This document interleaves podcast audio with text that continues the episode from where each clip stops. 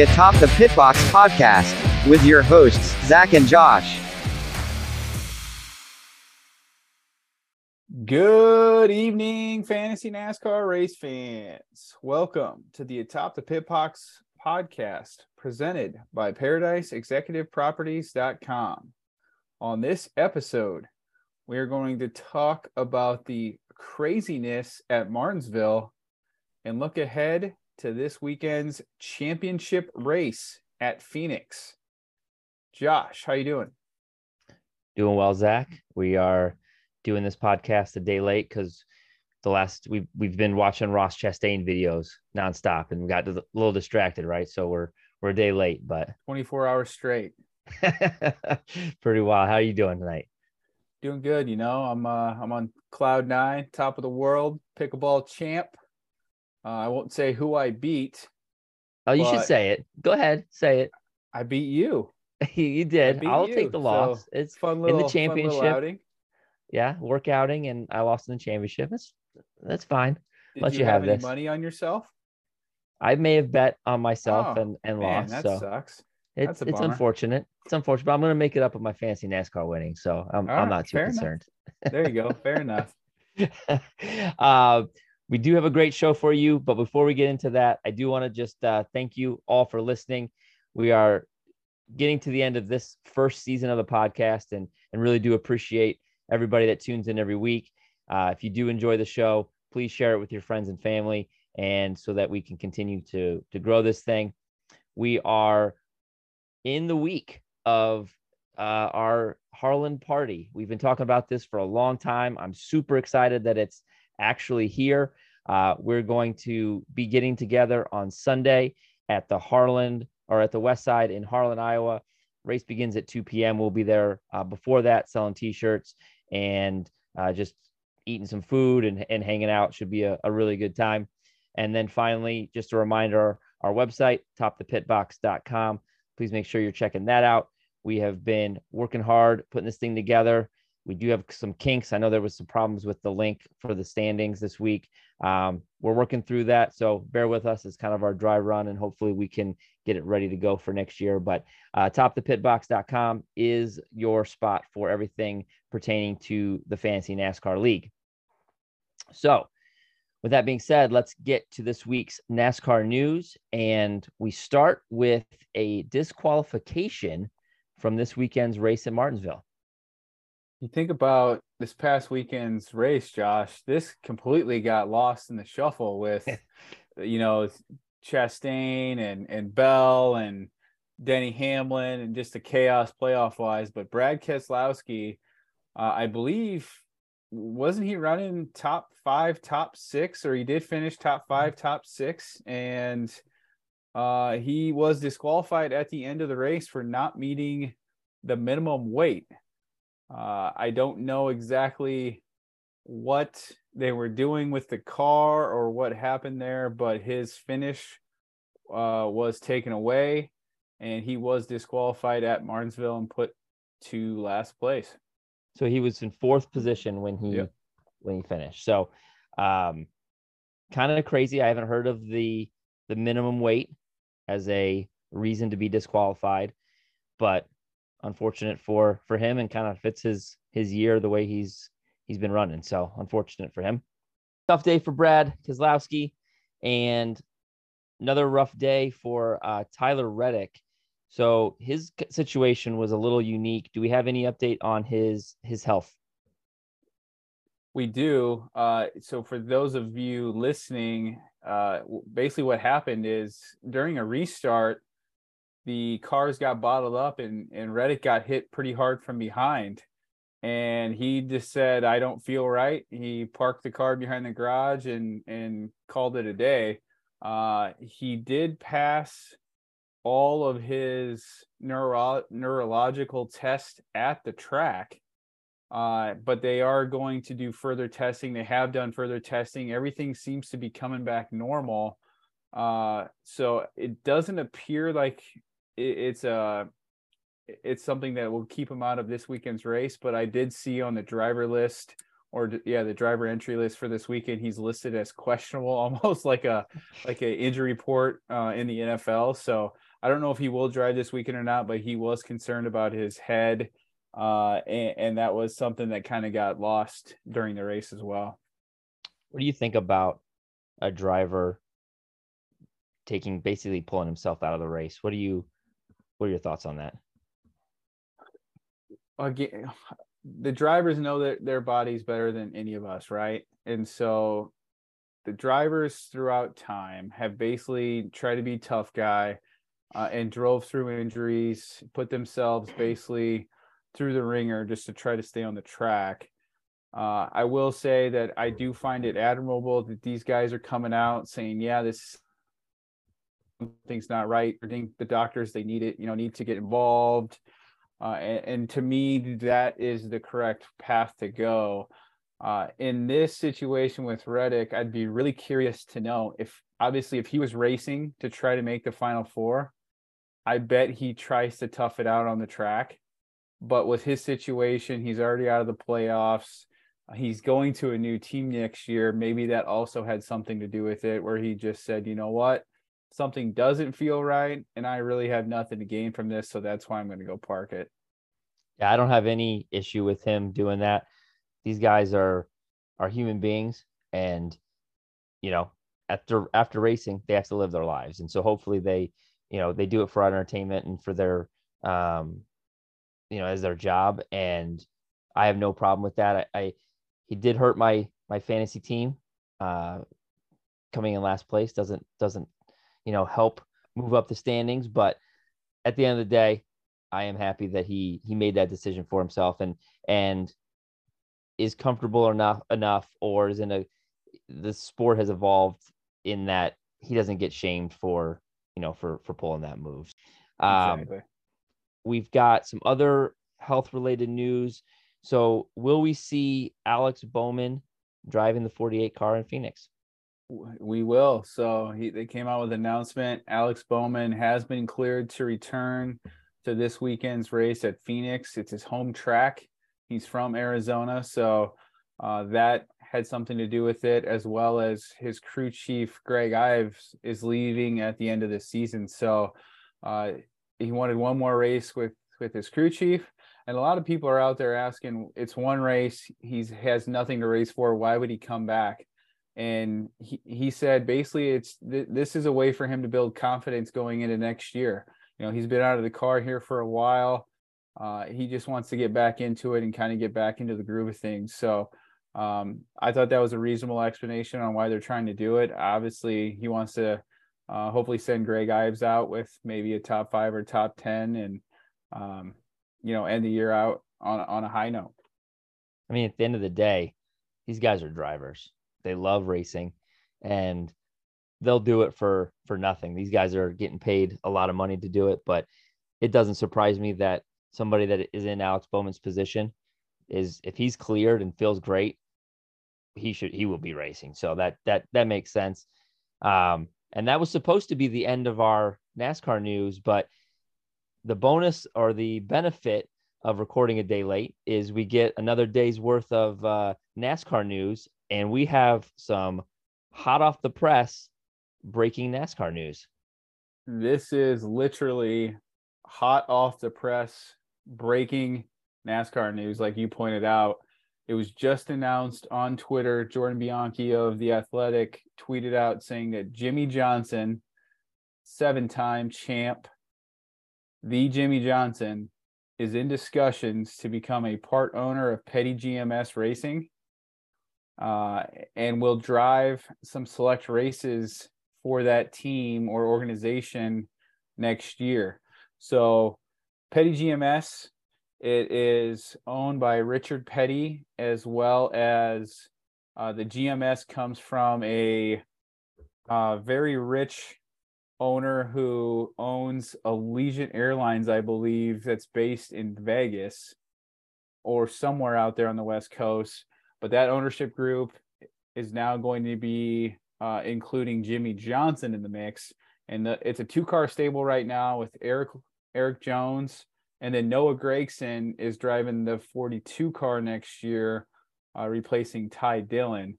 And so I don't know how many races Jimmie Johnson's going to race, but it does say he's going to drive a select few. And and for me, you know, being a NASCAR fan here for call it 20 years, uh, I think this is really exciting to see Jimmie Johnson in this new car uh, come back and, and see what he can do uh, with with the big boys after his IndyCar stint. What are your thoughts? I think it just reiterates my point that these drivers have it in their blood and they they can't stay away. So it doesn't. It, it, I didn't see it coming. I mean, I I kind of missed the Jimmie Johnson era. His I think his last season is the first season that I started watching. So I missed the run of domination that he that he distri- or displayed through those years. Um, so I don't have as much of the nostalgia or you know that kind of thing for for him coming back. But anytime you have somebody that is essentially a legend in your sport come back, I think that's a big deal. And it's interesting that he's going to drive. I don't I don't know if he's going to take a ride, you know, a, a, spot from you know Erik Jones or or Noah, but um, it is interesting that he threw it out there that he's going to you know race some races. Yeah, I you would think I don't think they're not going to buy a charter for him to race select races. So I, basically, I think what's going to have to happen is he's just going to have to race as an open entry uh, and try to qualify uh, in for that race. And if you look at the races this year, I don't remember a lot of races besides the Daytona 500 that have had more than 40 cars or have at least had 40 cars. So I think there's a strong likelihood that he's going to be able to basically get into whatever race he wants um, based on the number of cars that are actually racing right now. We'll see what he does. Should be should be interesting. So uh, let's turn our attention to this past Sunday's race at Martinsville. The way the race started out, it needed some serious fireworks to make this race enjoyable for me. And man, did the final 50 or so laps deliver. So NASCAR still has a lot of work to do at the short ta- short tracks for next year, but this ending was exciting. What do you think? I agree. I thought the race was better overall compared to the spring race. They, you know, they brought that softer tire, so the rubber was able to lay down more on the track. Um, oh, they still shifted though, and that's been, I guess, the biggest complaint of these drivers, crew chiefs, spotters is you should never have to shift at a short track. So maybe they can make some adjustments there uh, for next year. But from an overall racing product, I still think it was pretty boring up until, like you said, the last 50 laps, and that was due to the caution, as and that was due to uh, just a playoff cutoff line and, and drivers just racing their tails off trying to get in yeah, I think you made a great point that if this wasn't a cutoff race, if this was normal Martinsville, just you know, in the middle of the schedule, you're not seeing this type of finish with the implications that it had, which then becomes just another boring short track. So, um, Agreed. as we get to the storylines for this race, we kind of have the opposite of last week, where we didn't have many storylines last week. This week, there is a number of places that we can start, but we are going to start tonight with another walk-off win for Christopher Bell. Mr. Clutch himself. What a playoff run for Christopher Bell. Uh, he had a walk-off win at the Charlotte Roval Road Course that got him into the uh, to this round or the round of eight. Uh, he had to win at Martinsville to advance to Phoenix, and he did just that. Uh, they did use some pit strategy there to get some fresh tires with you know the 30 or 50 laps to go. Uh, we, as that race went on, you know that last run, uh, the laps were winding down. And I didn't know if if that if those new tires were going to actually mean a di- make a difference or, or matter. And boy, did they ever! You know, he got past his buddy Chase Briscoe, little bumping and banging, but racing pretty clean, short track racing uh, and he and he never looked back from that. So, uh, can you believe that he won again in a must-win situation? It's pretty amazing. I, I it's it's hard to believe. Um, his back was against the wall. He came through again. I know we've talked on this podcast about seeing drivers perform when the odds are against them, their backs are against the wall, and what a just a, a fantastic performance from that 20 team, including the pit crew, crew chief. I mean, it was just they did everything that they needed to do to win. Towards that end of the race, it did look like Briscoe was was in the lead and and he looked like he may pull this off. He stayed out when everybody else pitted and he so he was on older tires and you just thought can he hold on to this lead? You know, Christopher Bell's barreling down on him with 8 laps to go, I think it was. You just he the gap was was so small that you there's no way that he's going to hold this off for 8 laps. Um and then Bell like you said passed him pretty pretty cleanly. Um, nothing, nothing wrong with that, and and takes the takes the lead and, and ultimately the win. As as improbable and amazing as it was to watch Bell win this must win race, somehow it was overshadowed by another driver, and that driver is Ross Chastain, and the absolute epic move that he pulled to end the playoffs. This will go down as one of the best craziest, wildest last lap moves in the history of NASCAR. Uh, for those of you that didn't watch, I'm sure you've seen it out on social media. There's no way no one's seen this. It's, it, has been in the papers. It's been on every website known to man. Uh, but Ross Chastain essentially pulled off a hail mary on the final lap going into turn three, and to, to set the stage, uh, he was coming off turn two he radioed to his crew asking where he was at in the points and i think he said word for word do, do we need do i need him? And his crew chief or spotter said yes we, we need two points. And so what he did is heading down the back straightaway he put his car up into fifth gear put it up against the wall. You heard me right. He purposely put his car into the wall. He mashed the gas and took his hands off the steering wheel and was able to complete the craziest turns three and four and, and craziest move that I may have ever seen in NASCAR. He made it work. He gained the spots needed, and he was able to leapfrog Denny Hamlin at the finish line and, and get himself into the playoffs. Um, it looked like it was fake with how fast, how much faster he was going compared to the other guys. And I remember watching it live. I used a lot of language that I won't use on this podcast, but I was so in shock about the move that he had just pulled. And, and I think it came out that it was two, two and a half seconds faster of a lap than the fastest lap uh, at Martinsville in the history of Martinsville. So it just shows you how much faster he was going than his peers. And again, uh, was able to get into into the championship race with that move. What did you think of the move when it happened, and, and what are your thoughts now after seeing the replays? I couldn't believe it what I just saw. Um, Ross Chastain gained a fan on Sunday. I know we've questioned some of his moves and got on him some uh, for some of his racing performances, and rightly so. However, this was so impressive. I still don't have words to describe what I saw.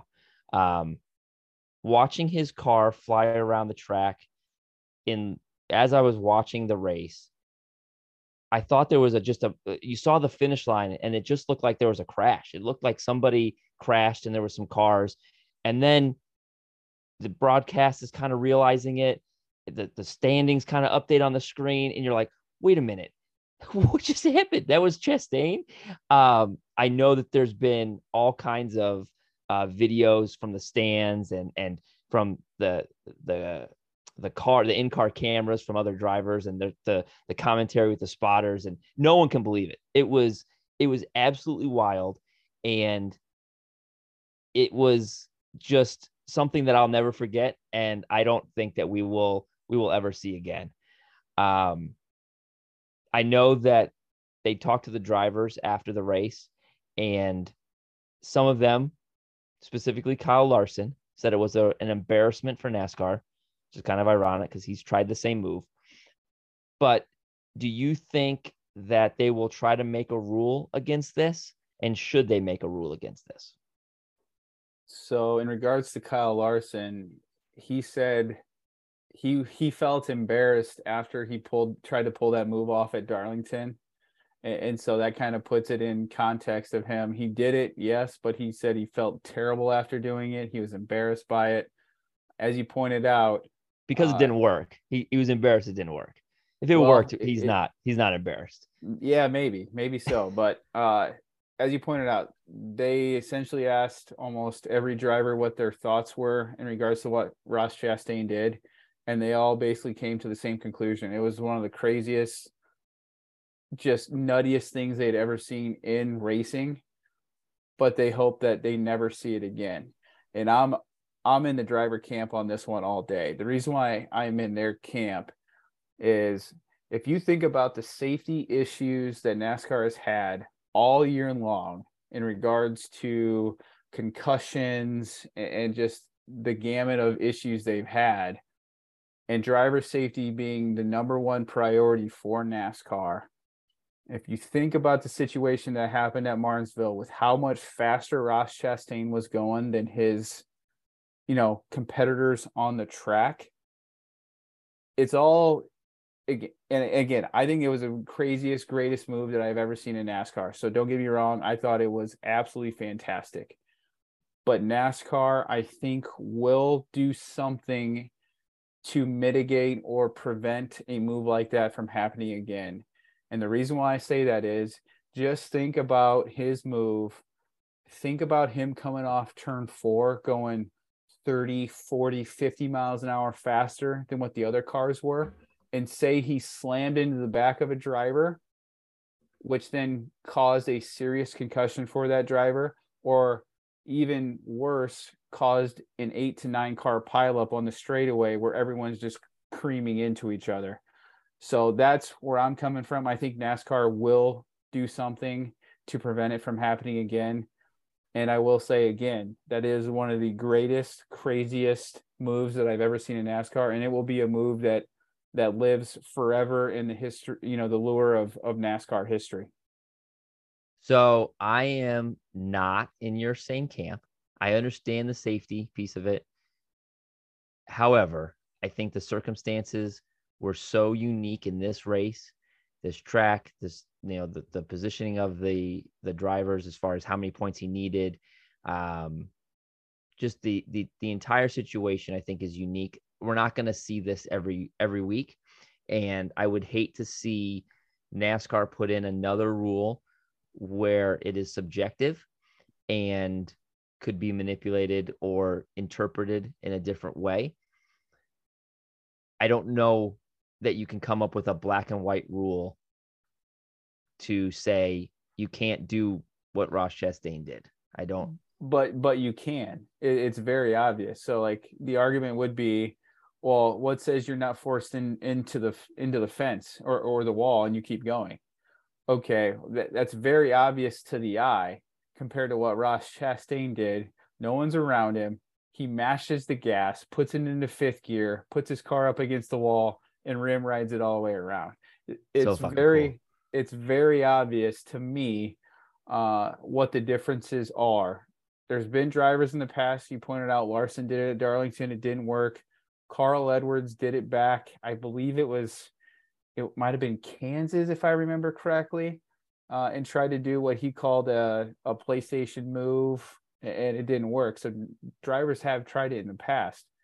But in this situation, NASCAR, again, is so worried about driver safety because the car that they've created is not safer than the car that, you know, that it replaced and so I think there will be something put in place to prevent this from happening. I'm not saying that's about, right or wrong.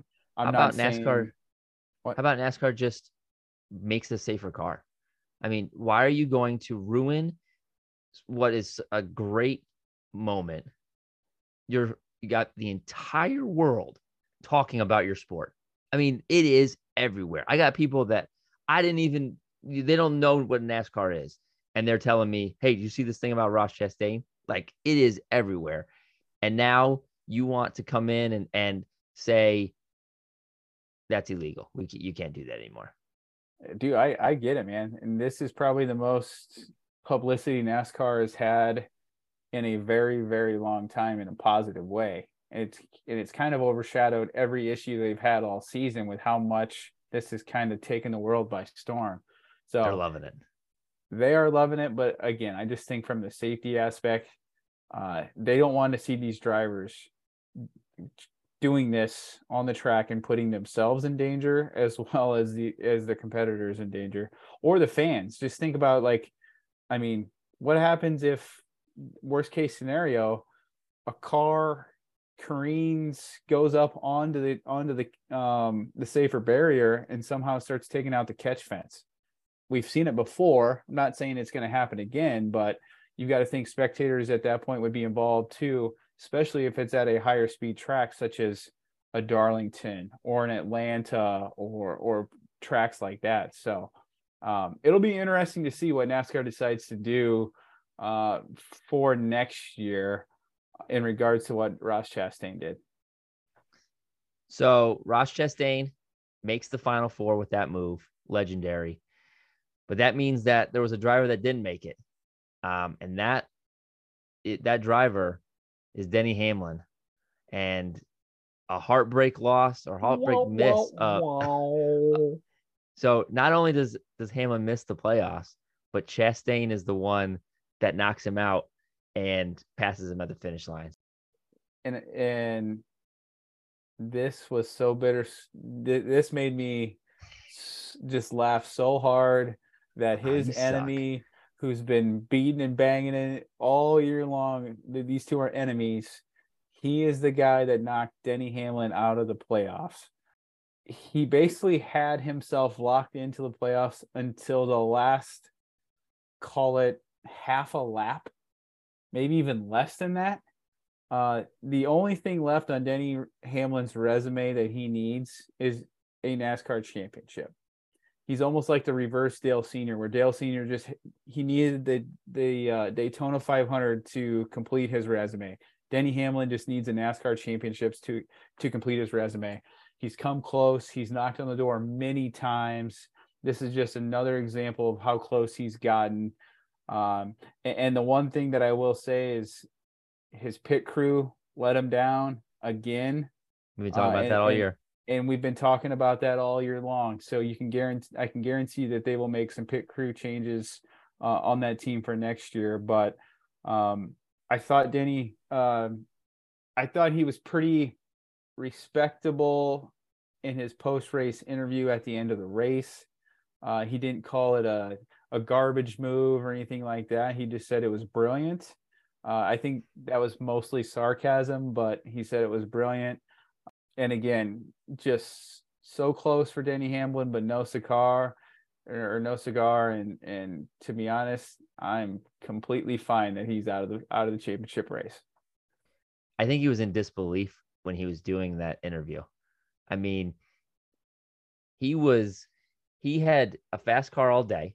He had won the first two stages, and then he got into position on the final lap, two points up. I mean, you can't pass in this track. You know, we've we've talked about how big of an issue it passing. So so it's not like Chastain's going to make up two spots on the final lap in a normal universe. Yeah. And then Chastain takes that away in in the blink of an eye. It was it was wild. I feel bad for Denny. I really want him to get his championship. Um, I did think he handled his post interview, uh, post race interview pretty well. Probably again in disbelief, but I think ultimately Hamlin can blame his pit crew. They had a bunch of slower stops that cost him positions at almost every pit stop.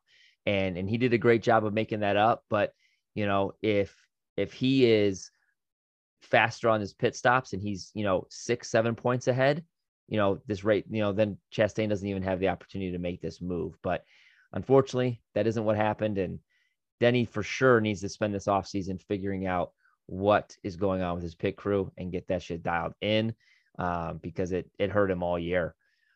One thing to bring up is or to think about is with the way that the race should have finished under nor- normal circumstances. Hamlin would have made it in by two points. Chastain would have been below the cut line by two points. Hamlin would have got out of his car, celebrated, done his post race interviews, just super happy he's made the final four. And then Brad K gets suspended or gets uh, disqualified, which would then have put Ross into the playoffs and Hamlin would have been out. Still wild that, that we would have got the same the same final four, but just in a different way. And this way looks way better for NASCAR than than uh, a disqualified car changing the standings. I was, I was, so as a Denny hater, I, I don't know what I want wanted to see more. Ross Chastain's Hail Mary move to knock him out, or for him to think he's made the championship race. That's he's cruel. Relieved. He's relieved. He's he's celebrating with his team, and then about you know half hour, thirty or thirty to sixty minutes later, uh, he's told, uh, "Hey, guess what? Brad K just got disqualified. Chastain's now in the final four. Uh, I'm not sure what would be worse." I don't know if you have a heart. That's messed up, man.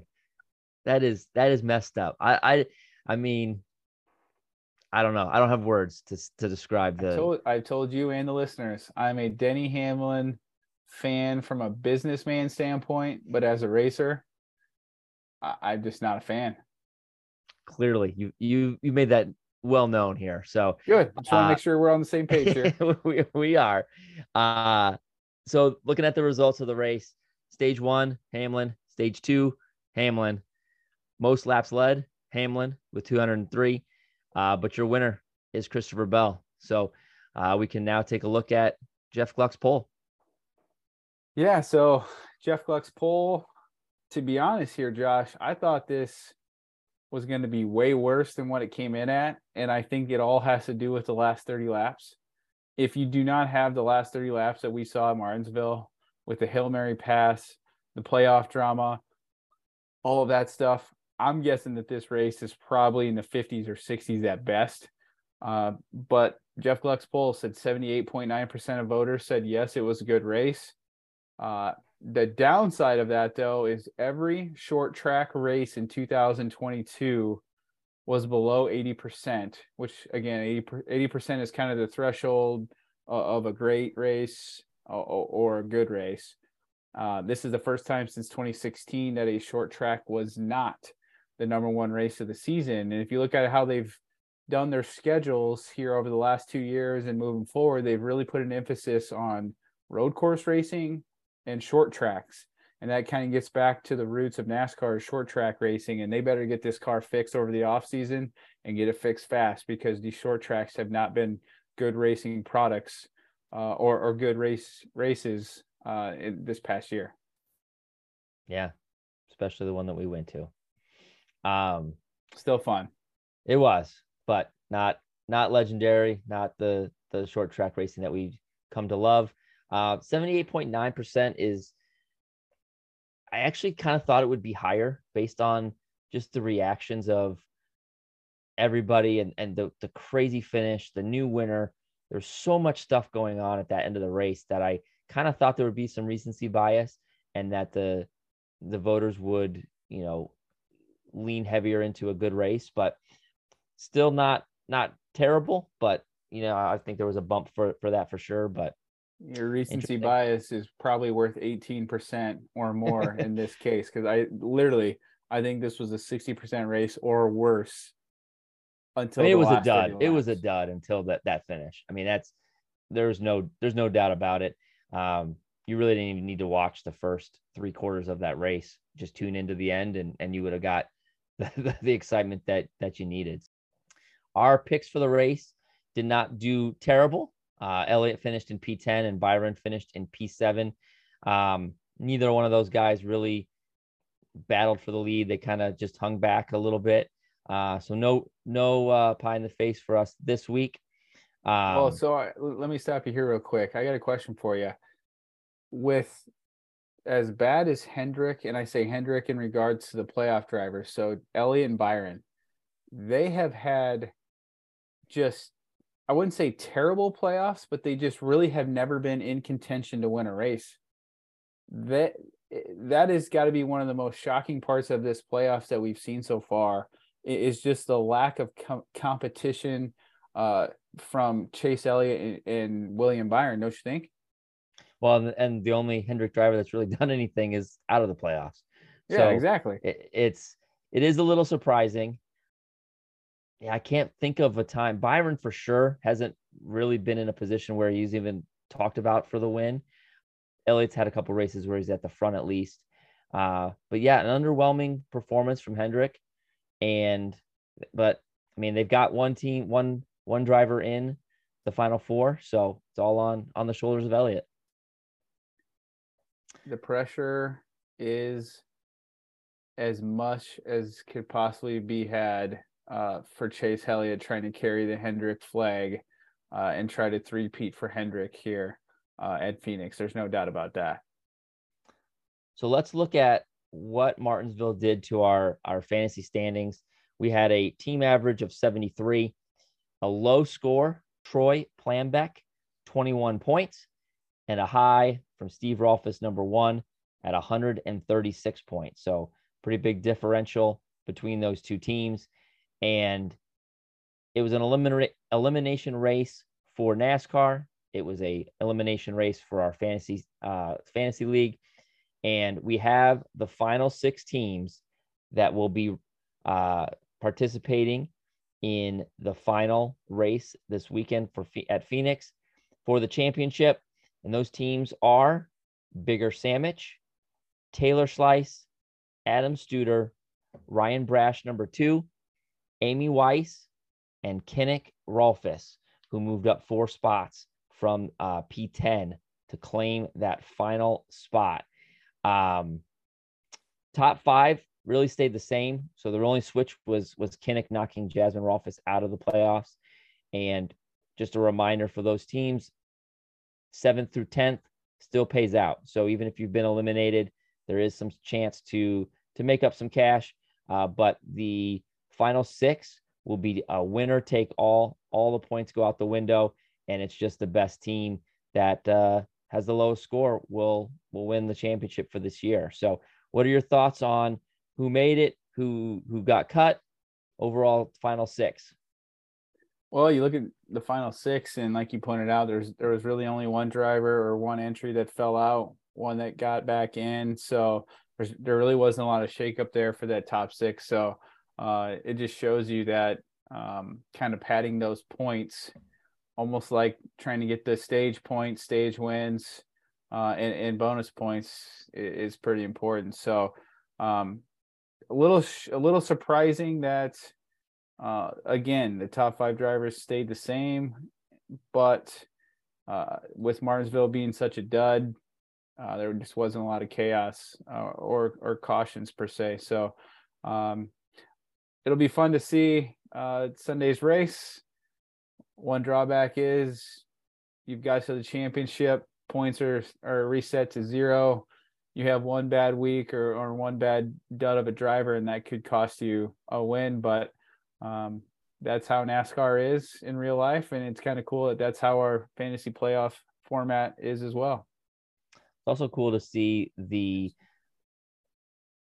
It's also cool to see the the teams that made it kind of been at the top all year. So lends a little bit of credibility to the to the regular season um, and the drivers that are the teams that you know were at the top for most of the year ended up at there. So uh, good to see. Got two two. I got two teams in. So unfortunately, my my two daughters got knocked out, but we rooting for them uh, here come come Sunday to make seventh through tenth. Let's let's jump into the risers of the week playoff wise. Uh, Kinnick went from P10 to P6, so he was able to sneak into the playoffs. The the one driver that or one entry that was able to sneak into the playoffs that was on the outside looking in. Uh, he Rob pulled the Ross Chastain. He he he hit that wall and passed everybody. There you go. Uh, Rob Boyson went from P15 to P12, so he is two point or two spots out of the money. So We'll see if Rob can sneak in for the dough. When you look at the fallers, Steve Rolfus, number four, went from P18 to P20. Even bigger sandwich, P8 to P10. So you are in the money as of right now, but you won't be on Sunday. Uh, Don Brockman went from P12 to P14. My team really took a hit with Tyler Reddick. Him coming in last. If he even has a halfway decent day and finishes 15th, you know, I knock Kinnick which is my other team. So I just I still get two in, but uh, I wish would would have been a different a different two. So uh, looking at the rookies, Taylor Schleiss, P2, Patrick McMeekin, P14, Robert Schaefer is in P16, and then looking outside the playoffs is David Bangert in P25 and Danielle Sundag at P35. Uh, Nort and I looked at David Bangert's statistics from the playoffs, and if he were uh, to make, if he made the playoffs this this year, where would he line up? And he would have been in first place by I think like 60 points, 50 or 60 points. So his team has just been on fire, and uh, unfortunately, it's not going to pay off anything for for David. So you hate to you hate to see that. That's incredible. He'd be leading by 60 points. 50 or 60 points. It was a lot. Yeah, That's it was crazy. It was not even close. And he, He had a he, he had a bad week like last week, I think. And so it was even higher before. It's wild. And, he missed the playoffs by one one position, right? Yep. He's been Yep. 25th the whole time because of because of the lockout, but he missed it by one spot, and he Yeah, could I be leading think- this whole thing, looking, staring at whatever the payout is, six, seven hundred bucks for first place. The Daytona race was the cutoff. Then he fell to P33 after that race. So he didn't make it, he didn't miss it by by it was a lot. I mean, Okay. I don't know how what the point is, but that just shows he jumped up to P25 and has stayed there because his team has been absolutely dominant. Um, so he would have went from P thirty three to P one in nine races. uh, yeah. Oh, That's and, crazy. And a, and a clear cut and a clear cut number one for sure. That's wild. Unfortunately, unfortunately for David, he's uh he's outside. Friend of the show, friend of the show, David Bangert. He'll he'll be back next year for for some more action. Uh. So th- that takes a look at our uh, risers and fallers, and we get to do one final race preview, and it's the the championship race. championship race comes down t- for all of the marbles. It's at Phoenix Raceway in Avondale, Arizona, which is a suburb of Phoenix, Scottsdale area. Um, got three quick track facts for you here. Uh, the first one is, although Phoenix Raceway opened in 1964, it didn't host its first Premier Series race until November 6th of 1988. Alan Kulwicki was his uh the Phoenix was his first Premier Series victory, so NASCAR win, and in a celebratory celebratory move that he had planned months in advance, he took a victory victory lap clockwise around the track uh, so he could look in the grandstands, and it's called a Polish victory lap. So you'll see uh, some drivers that in, in past, Dale Jr. is one of them. They will drive around the track, saluting the fans. It is called a Polish victory lap, and that is who created that, Alan Kulwicki, with his first win at Phoenix. You look at the configuration of Phoenix and, and where it is now. I don't know. I can't remember when you started watching NASCAR, Josh, but uh, the Phoenix that you will see on Sunday um, is not the same Phoenix that used to be. So in ni- in 2018, uh, they moved the finish line to the exit of turn two, uh, which gives the t- the drivers a ton of options heading to the finish line. So the finish line used to be on the straightaway. That is now almost the backstretch per se, uh, and then they moved it into uh, what you call I, I can't remember what they call it. There's a specific name for it, but basically they moved it to the point in the track um, right before you can go three, four, five wide, especially on restart. So it just makes for a more entertaining race uh, at Phoenix.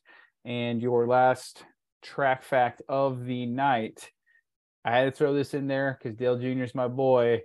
Phoenix is the site of Dale Jr.'s last victory in NASCAR.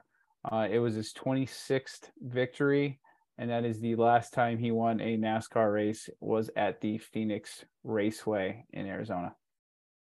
He only won 26 times. 26 times. Like it doesn't seem like a lot. And he if if you watch or, or have followed him um, as he's kind of re retold his career, uh, the first call it five to eight years, he did not take racing seriously. He he was a party boy, loved to party, would just show up to the track and race. Uh, the final years is when he really started taking it seriously in regards to eating right, exercising, all that. He said if he would have done that to start, he probably would would have won double the amount of races he he won. So uh, it's not a lot, but you also got to look at who he was racing against. He was racing against some of the best drivers ever in the history of NASCAR: Jeff Gordon, Mark Martin, Rusty Wallace, Dale Senior, um, Jimmie Johnson. I mean, there's just so many. Tony Stewart. There's so many good NASCAR drivers uh, throughout that time. So uh, he definitely underperformed, but um, 26 wins is still 26 wins uh, in the probably toughest motorsports that we uh, we have in America. you look at race expectations at Phoenix, I think this is going to be a fun, exciting, crazy race. There's a reason why Phoenix is now the uh, championship race again with the track reconfiguration and, and the finish line where it is. Uh, these restarts are going to be insanely crazy. You're going to have three, four, five wide uh, going into turn one or turn two, however you look at this track from from the design standpoint. So uh, I've got some pretty high expectations going into this weekend's race. Uh, again, I think it's going to be a great race for us race fans to watch. Go back to the spring race. I just figured I thought I'd tell you where the playoff, the championship four finished in the spring race. Ross Chastain finished in second. Logano finished in eighth. Your boy Chase Elliott finished 11th. And then Christopher Bell finished 26th. Uh, and that's a little bit deceiving. Christopher Bell did have a fast car. He was up toward the front and then started having tire issues. There were some tire issues in the spring race at Phoenix. Uh, and unfortunately, that kind of bit Christopher Bell. So his finish is a little bit deceiving there. So I, I think we should look at our our final four picks and our championship pick that we made back uh, before the playoffs started. And so your final four, so just to refresh your memory, was Kyle Larson, Chase Elliott, Denny Hamlin, and Kyle Busch with a champion of Larson. So you got one for four and your champion's out. My four was Elliott, Larson, Hamlin, Logano, and my champion was Hamlin.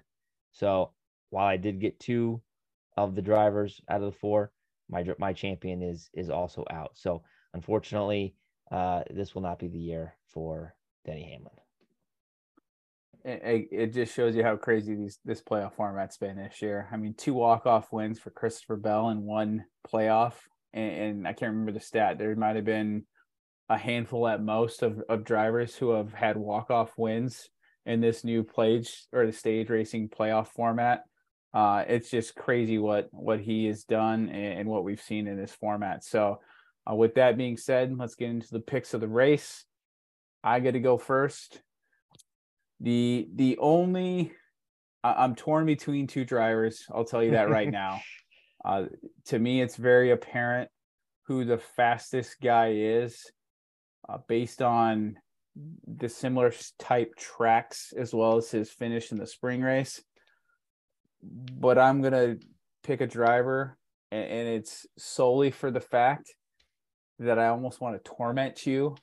I want you to somewhat root against your favorite driver at the championship race. So this is almost like a reverse psychology type pick because I have nothing on the line. I have nothing to cheer for other than just seeing a good race.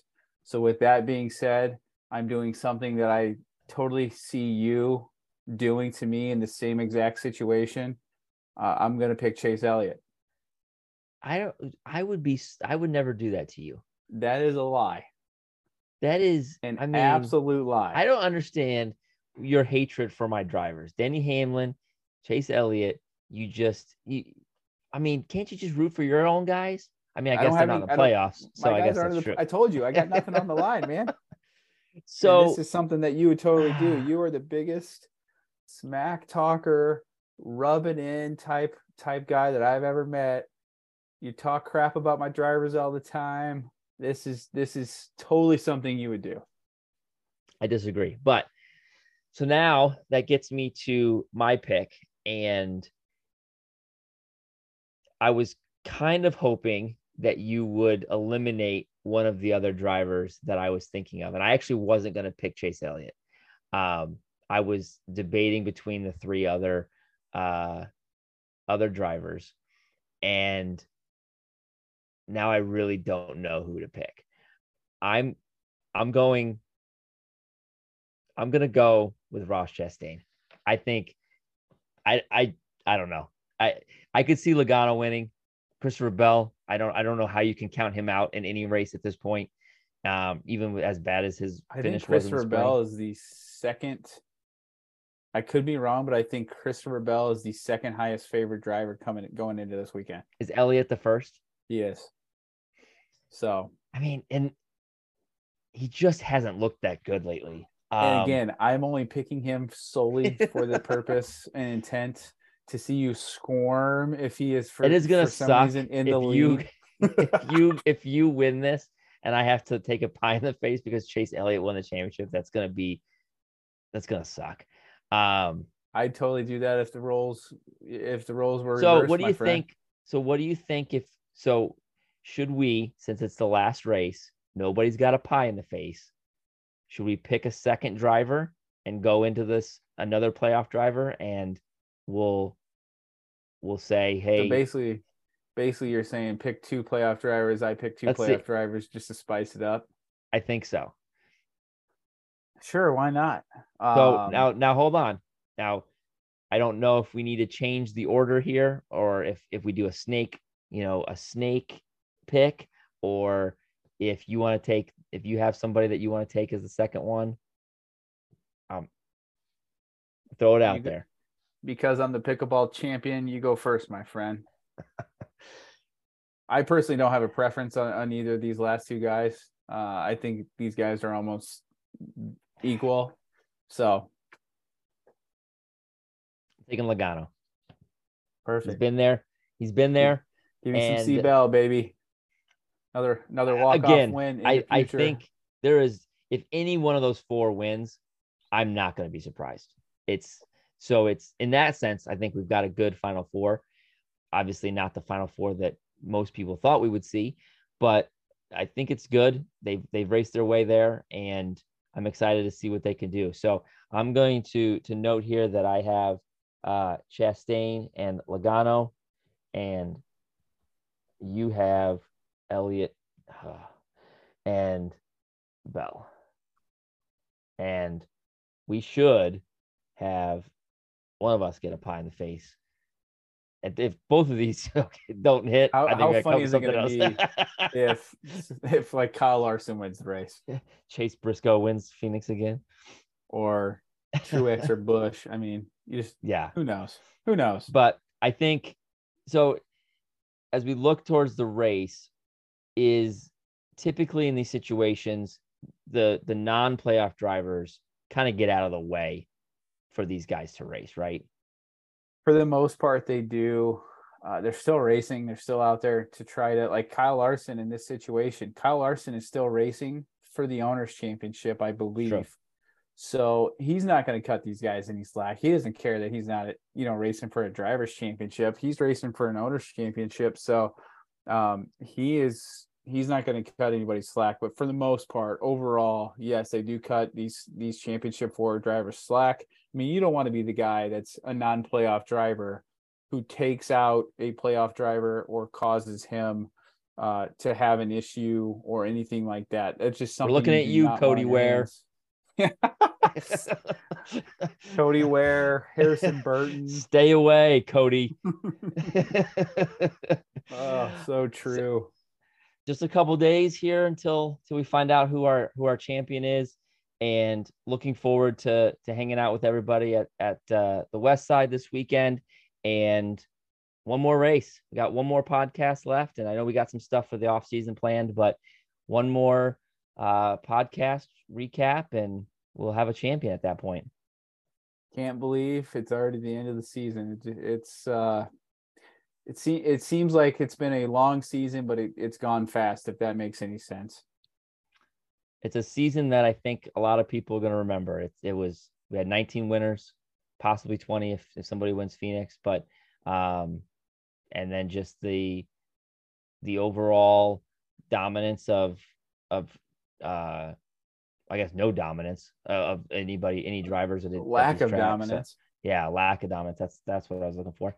Um, so yeah, I think it's it's good. Hopefully, there's a good final championship race that we can kind of send this season off on a on a high note, and hopefully it's a clean race and and we get a a, a winner.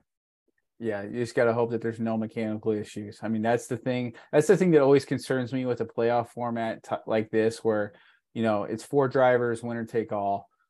These are vendor supplied parts. These are not team made parts. They can't really decide who to go to. It is a NASCAR decision. These parts are what you got. It would really suck to me if a blown engine or some kind of parts failure takes one of these four drivers out and basically uh, eliminates them from from uh, being able to win a championship. I'm knock on wood for for us here. Hopefully that uh, does not happen, and we have a good race to to recap come next week. So that's it for this week, and uh, we'll talk to you or see you at the West Side, and talk to you next week. Sounds good, buddy. Have a good night. The Atop the Pit Box podcast is supported by ParadiseExecutiveProperties.com. With winter coming up, now is a great time to book a trip to Lake of the Ozarks, and Paradise Executive Properties has you covered. They have several modern and fully furnished homes for up to 19 people, so bring your friends and family down to create a memory that will last a lifetime. For more information or to book your reservation, visit ParadiseExecutiveProperties.com. Thank you, my friends. God bless.